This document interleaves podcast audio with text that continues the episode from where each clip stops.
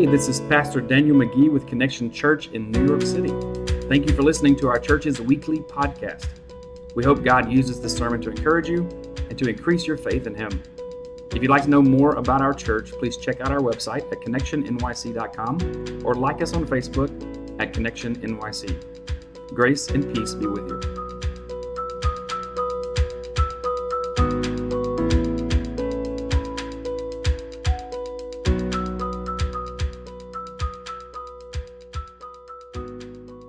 Today we're going to talk about obedience. So if you would join me in your Bibles, you can follow along on the screen here too to John chapter 8, uh, the Gospel of John.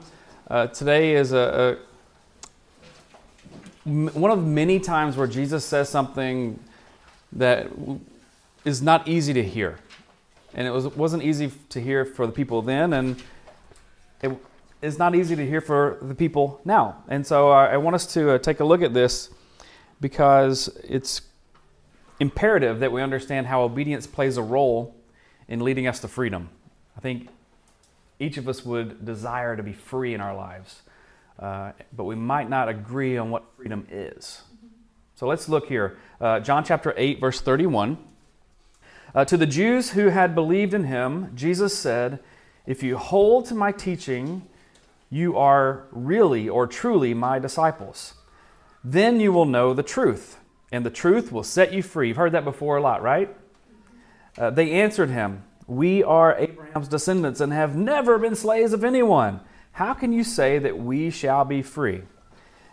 Jesus replied, Very truly, I tell you, everyone who sins is a slave to sin. Now, a slave has no permanent place in the family, but a son belongs to it forever. So if the son sets you free, you will be free indeed. This is the word of the Lord. So, these types of teachings, uh, when he says, you will, if you hold to my teachings, if you continue in my teachings, if you obey my teachings, then you will truly be my disciple, can be really difficult for us to hear because sometimes we're a caterpillar trying to be a butterfly. That's all we want to become. And one day we will become a butterfly, but right now we're just a caterpillar. And God is, is showing us through Jesus that He's, he's gentle, yet He's um, majestic. That He's powerful, yet He's still kind. That He's holy, and He's still approachable. And that He's just, but He's also kind. And we say through faith that we're going to be like Him, and we're like, I'm just a caterpillar. That's a butterfly. And so it can cause us to feel inferior. It can cause us to feel like less than, or that we're missing the mark. So, how do we get to grow in our Christian walk? How do we become, take those next steps to become that butterfly that God's called us to be? And, and it, it comes down to Christian growth. And when I asked you earlier at the beginning of the, or before we started the sermon to say, grace be with you, uh, I did that because in 2 Peter chapter 1, uh, at the very beginning of the letter, verse 2, Peter writes, uh, and he says, Grace and peace be yours in abundance through the knowledge of God and of Jesus our Lord. When he says, May it be yours, this, er, grace and peace be yours, he's not saying, Well, I hope one day you find that. What he's saying is, by the authority of who Christ is, it's yours. Now, where I tend to miss it a lot is like, I don't feel that peace a lot. Like, there are things that go on in life that tend to rob me of this peace. And there are things in life that make me feel unworthy of grace, which is always the case. If I was worthy of it, it would cease to be grace. Amen? So, that song we sang, uh, when the I will keep my eyes above the waves and I'll call upon your name. Anybody ever get distracted by the waves of life? And instead of looking to Jesus and calling on him, you're just like, looking at the waves, look at this. Do you not understand what's going on here? We're going to sink. And God is desiring us to look to Him. So Peter, uh, Peter writes, Grace and peace be yours in, the, in abundance. And this is an overflow of grace and peace through the knowledge of God and of our Lord Jesus Christ. His divine power has given us everything we need for a godly life through our knowledge of Him who called us by His own glory and goodness.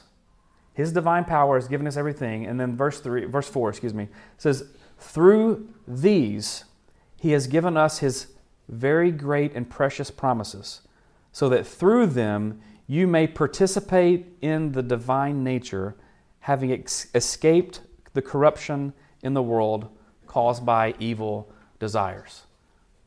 All that to say is that God has planted a seed within us to where that caterpillar is going to become the butterfly. That that seed that's planted will become fruitful and will um, have a harvest. And that seed that He's given to us is that He's made us partakers of His divine nature. That we are partaking. So God is living within us, that there is a rebirth, that we are born again, we are born of the Spirit. When we call on the Lord as Savior, we become partakers of His divine nature. So instead of me feeling defeated, what I should understand is there's a promise that God has put within me that He is bringing to pass. And my, my job is to be focused on Him, to focus on His promises, and realize that this work that He has started in me will work itself out until it will be perfected over time. God's going to do His part, but I have to do my part. And my part is tied to obedience. You ever heard that the maxim of forest is in an acorn? Anybody? No, no? A few of you? All right. Some of you are nodding along because you just want me to get hung up here. You're like, just keep going, Daniel. Uh, so there's a, there's a maxim that a forest is contained within an acorn. And so, but that acorn is all this potential, right? It's planted. It needs to be nourished. It needs to be watered. It becomes a tree and it will multiply even more. So there is an, an acorn of divine nature that God has planted in our hearts. And so, what is it that's going to cause us to blossom and to be fruitful? We need to be watered and nourished. And so, our potential that God's given to us is released in a few ways. Um, the Word of God is one of those things. We, it, it's not just spending time in devotional, although that's crucial to do that, but it's also allowing the Word of God to be what it is that we pursue as well. Not just something we do as an obligatory discipline as a Christian, but that we crave this, the Word of God. So the Word of God uh, nourishes us. There's prayer that nourishes us. That's vital to your life. Uh, if your prayer life is anemic, then you as a Christian will be malnourished. Fellowship, which is what we do here at church, is we, we partner with one another. We encourage each other in the faith, uh, whether it's um, uh, here on Sunday mornings or throughout the week. We have this fellowship together. But the simplest and hardest way for us to grow is through obedience. It's doing those things that God has called us to do, even though it may not make sense to us, even though it may seem very difficult. But that is what we're supposed to do. I, I don't have it on the screen, but Philippians 2.12, you're probably familiar with that, where Paul writes to, to work out your salvation. And he doesn't mean like work for your salvation, but he's like, you got to work it out. You have the salvation, but you have to do your obedience part and, and take that power and work it through your life. It's like when you, when you mix, uh, when you're cooking and you, and you have some uh, some mix for a cake or whatever, and you throw that chunk of butter in there, right? You got to whip that thing up, right? All right, you got to work that out in your salvation so that it permeates through your life. And there are no updates that you can download to shortcut this process, unfortunately.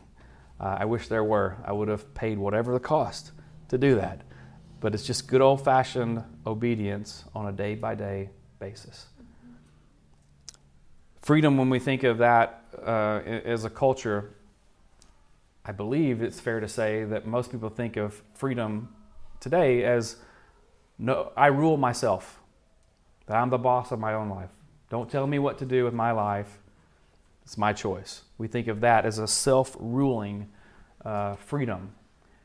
Uh, American freedom is difficult to understand in a biblical understanding from a biblical standpoint as well, because we live in a country that is free, that has all these wonderful freedoms, and that's great.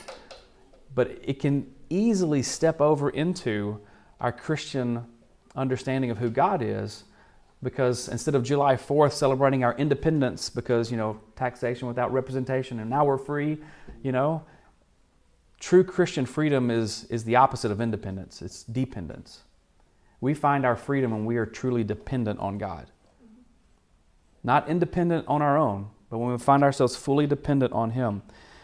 There's a, I think Tim Keller is where I got this part from. Uh, said that freedom is the fulfillment that comes when you're doing what you most deeply desire. That's kind of what the world thinks. When you're doing what you most deeply desire, that's when you're truly free. But the Bible says that you can only have this freedom when you're completely dependent on God.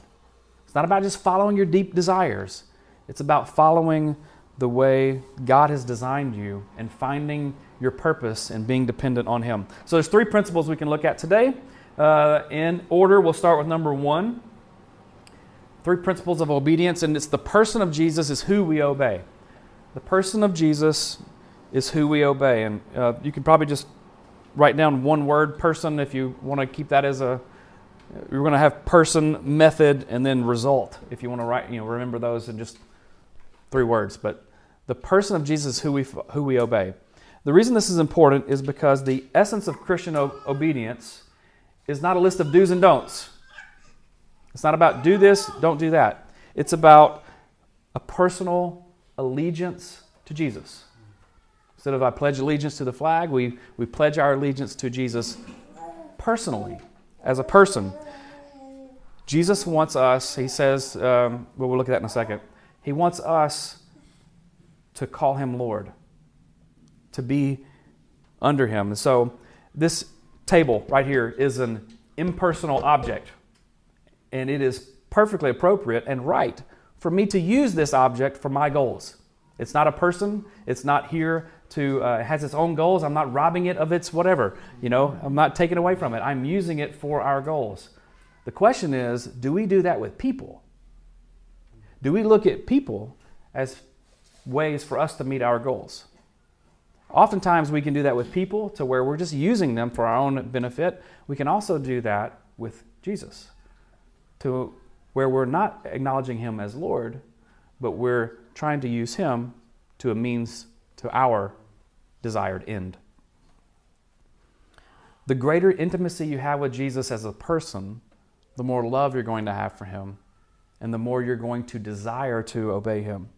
In John chapter 8, verse 31, this is where Jesus talked to the Jews who believed in him, and he said, If you hold to my teaching, you are truly, you are really my disciples. And so to be Jesus' disciple, disciple literally means follower. You are desiring to become like him. You follow him around and you learn from him as you're in his presence. And we are to do that, to be in his presence, to learn from him, to follow him in order to become like him. But we do this very clearly on his terms. And that's difficult for a lot of us because we have a tendency as people to know and believe that we know what the right terms are for our life.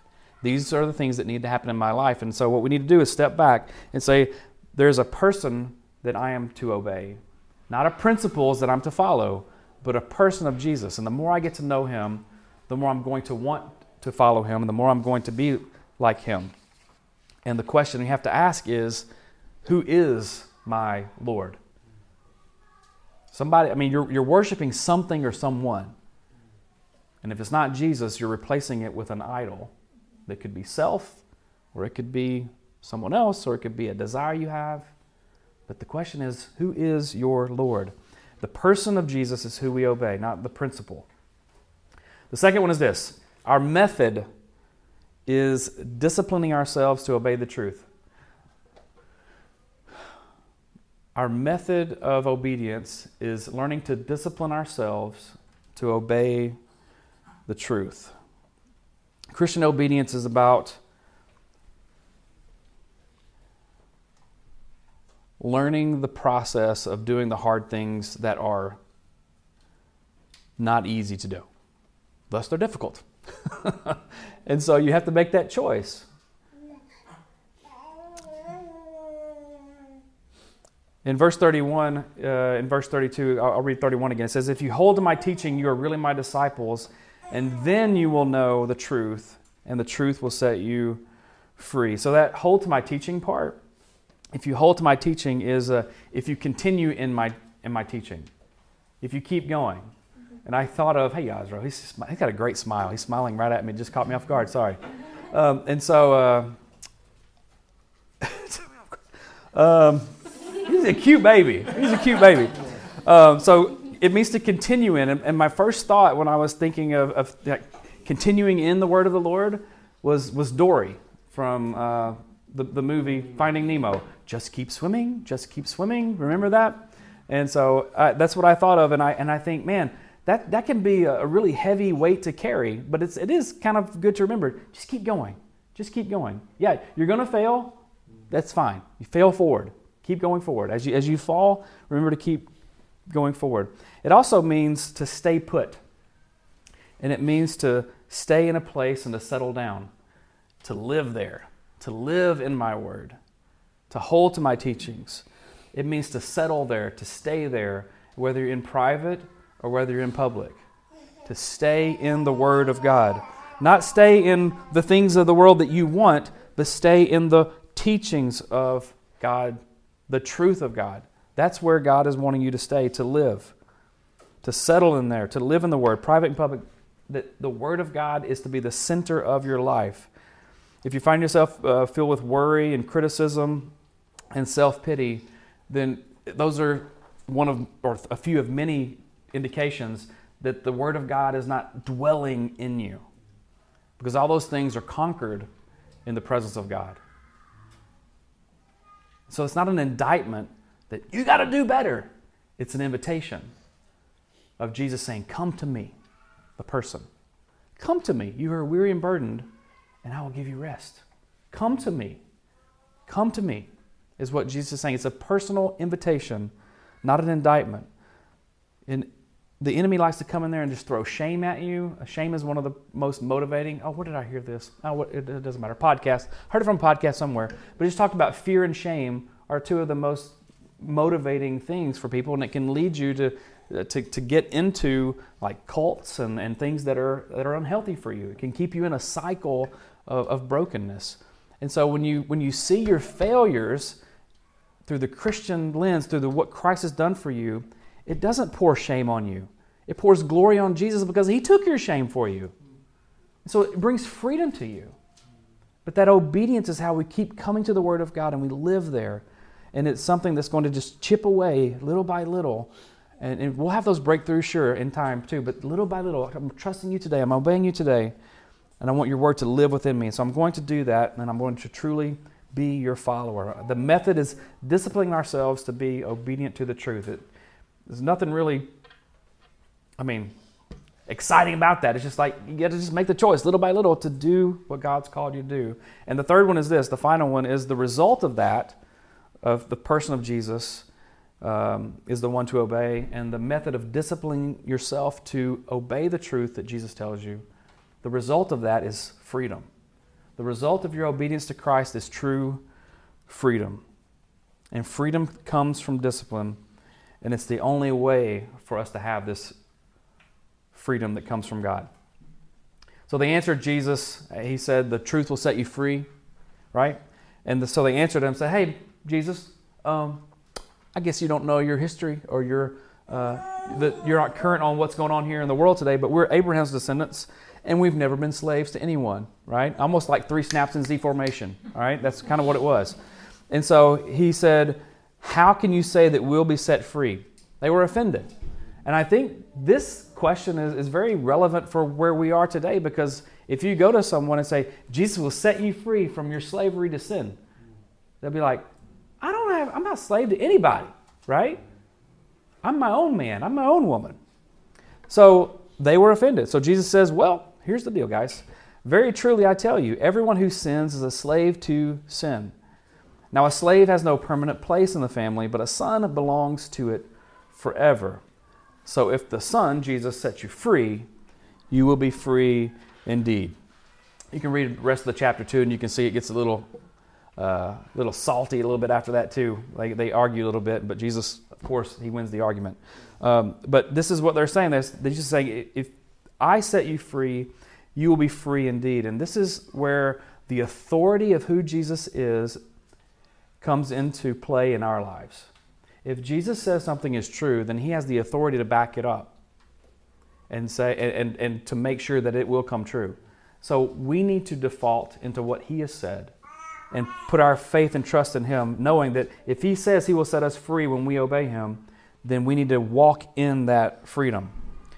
You are free when you give yourself completely to Jesus. That's where you'll find your freedom. You won't find it in any other way.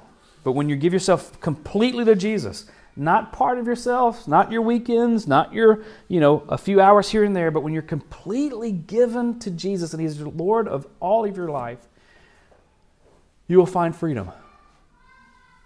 And this has been, has felt like an indictment to, be, to me this week as I've looked at this. And I've had to preach to myself that it's not an indictment, it's an invitation. That Jesus says, I want more of you, Daniel. Here's where you're still holding on. You're still trying to do it by your own strength. And I need you to trust me. I need you to come to me. And He's inviting you to do the same today. God has designed you for several purposes. We did the purpose purpose driven life back when COVID hit, which was great to go through. And you know, we learned that there were five purposes, but but God has created you for his purposes. And anytime you try to live outside of his purposes, you're living outside of the way God's designed you and purposed you. So you can't be free. There's, it's like a sailboat is most free when it's being sailed out in the waters. And the wind captures the, the sail and it's just going free. Now, what if that sailboat or the captain of the sailboat says, you know what, I want to take it off the New York harbor over here and I'm going to sail down Broadway on the streets? You think that's, that's pretty stupid. You know, why would you do that? You're not designed to do that. I mean, yeah, I guess you could probably make it work, but you're going to have to tow it and all kinds of stuff. It's going to be a mess. You're living and operating outside of your design. You're most free when you're living in the design that God has given you. Your purpose in life is to live the design God has purposed you for. And to be honest, if we, uh, which I hope to always do. I don't know why I start with that. But now I'm going to be honest. I've been lying to you until now. Um, but if we, if we think about, um, I'm, you know, the, the cultural, I'm free to follow my own thing. I want to do my own thing. I think if we can really get down to the, the core uh, of that and talk about and flesh it out, we would find out we really don't know what we want. We change our minds often. What we wanted yesterday may not be what we want today. Certainly, as I get older, I think back to when I was a kid or a teenager and what I wanted then, I'm like, I didn't know anything. And I'm probably going to have that again in my next decade. Like, well, I really thought I knew a lot in 40, when I was 40 something. 44, that's how old I am. you know, but as you get older, you, you know, you keep changing. Our desires change. What we need to do today is drop the desires that enslave us so that we can be free. say, all right, Lord, I don't the desires I have that are enslaving me to, to do this and that, I'm just going to stop that. I'm not going to desire that. Lord, I desire you. I desire you. I want you to help me become that butterfly that you designed me to be. Because I can't change on my own. Psalm 1, if you just want a good scripture to, to read through over um, this next week, and think about living out your purpose, this is a great one. And even thinking about like an acorn becoming a forest, it takes time. You're not going to solve all your problems this week. In fact, I think sometimes the more you endeavor to follow Jesus, the more stuff happens to you. And it's a, it's a test. But it's a good thing. God's, God's with you through these things, but it's a, it's a steady growth where every season, I want to be this way. So, uh, Psalm 1, uh, it'll, it'll be on the screen too if you want to follow, but it's the easiest one to find. It's right in the beginning of Psalms. Psalm 1 Blessed is the one who does not walk in step with the wicked, or stand in the way of sinners, or sit in the company of mockers. So, this is where you start to remove the desires that enslave us in order to be free. But blessed is the one whose delight is in the law of the Lord and who meditates on his law day and night. There's that holding on, this continual of the Word of God. I, am meditating, I'm desiring to know the Lord's Word all the time. This person is like a tree planted by streams of water, and it yields its fruit in season, and its leaf does not wither. Whatever they do prospers. But not so the wicked. They are like chaff that the wind blows away. Therefore, the wicked will not stand in judgment, nor sinners in the assembly of the righteous, for the Lord watches over the way of the righteous but the way of the wicked leads to destruction. The godly man or woman delights in the law of God. I want the word of the Lord. We meditate on it day and night. We love to have God tell us what to do. That's where we need to live. God, tell me what to do. So I'll finish with this. As you look to Jesus, remember that Jesus delighted in his Father's will. He delighted in his Father's presence. He got up really early in the morning, before 10:30. He got up in the morning, really early before anyone else was awake, and he went and spent time with the Lord, with his Father. He lived within his purpose. When everyone was trying to get him to do it their way, Jesus said over and over, I'm going to stay on task. And because of what he's done, this Lord Jesus has the authority to set you free. And he has the authority to cause you to live within the design that he's created you for. You can fulfill your purpose that God's given to you through him. But the question you have to ask on a daily basis is Jesus my Lord? Is Jesus my Lord? And I believe that we're going to say resoundingly together, Yes, He is. Let's pray. Lord, I want to thank you so much for uh, your word and your promises that were true then and are true now and will be true for eternity. Thank you for watching over us. Thank you for desiring to pull us uh, out of slavery and, and to, to rebirth us as children of God who walk in freedom by your authority. For each person here, Lord, I pray that you would just minister to them exactly where they are, and may your Spirit whisper or speak loudly, whatever you need, Lord, but Spirit, move in their hearts and draw them closer to you. May we all find delight in you. Not delight in what you can do for us, but a delight in your presence. Lord, we love you, we bless you, and we ask that you would. Stir our hearts, not only to know you more, but stir our hearts with a deep desire for our neighbors to know you and for our family to know you. And whenever we see the, the trials of the world coming at us, whenever the trouble is there, instead of being overwhelmed by the, their threats, may we be overwhelmed by your presence and find strength in you, Jesus. We pray this in your name. Amen.